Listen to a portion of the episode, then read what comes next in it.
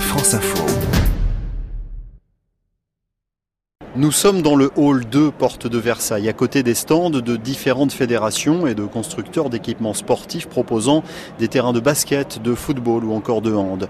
Gilles Dassuette, directeur d'Impact Golf, s'est installé avec quelques affiches de la première structure qu'il est allé monter à Saint-François-Longchamp dans la vallée de la Maurienne il y a un peu plus d'un an. Une maquette de son concept innovant et compact créé pour la ville trône au milieu de son stand.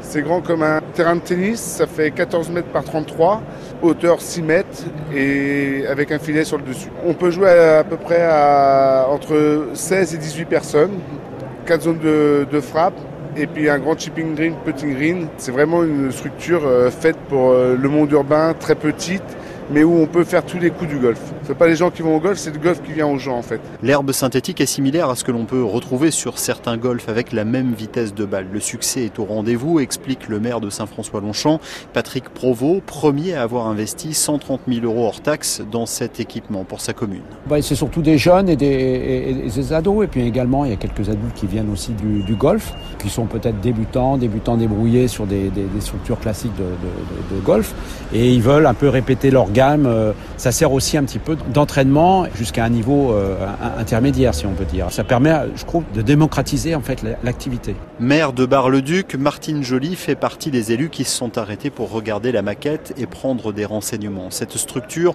pourrait compléter l'offre sur le territoire de sa commune où un club existe déjà. Nous, on a déjà un partenariat avec le club de golf, avec des écoles qui viennent pratiquer, en tout cas tout au long de l'année.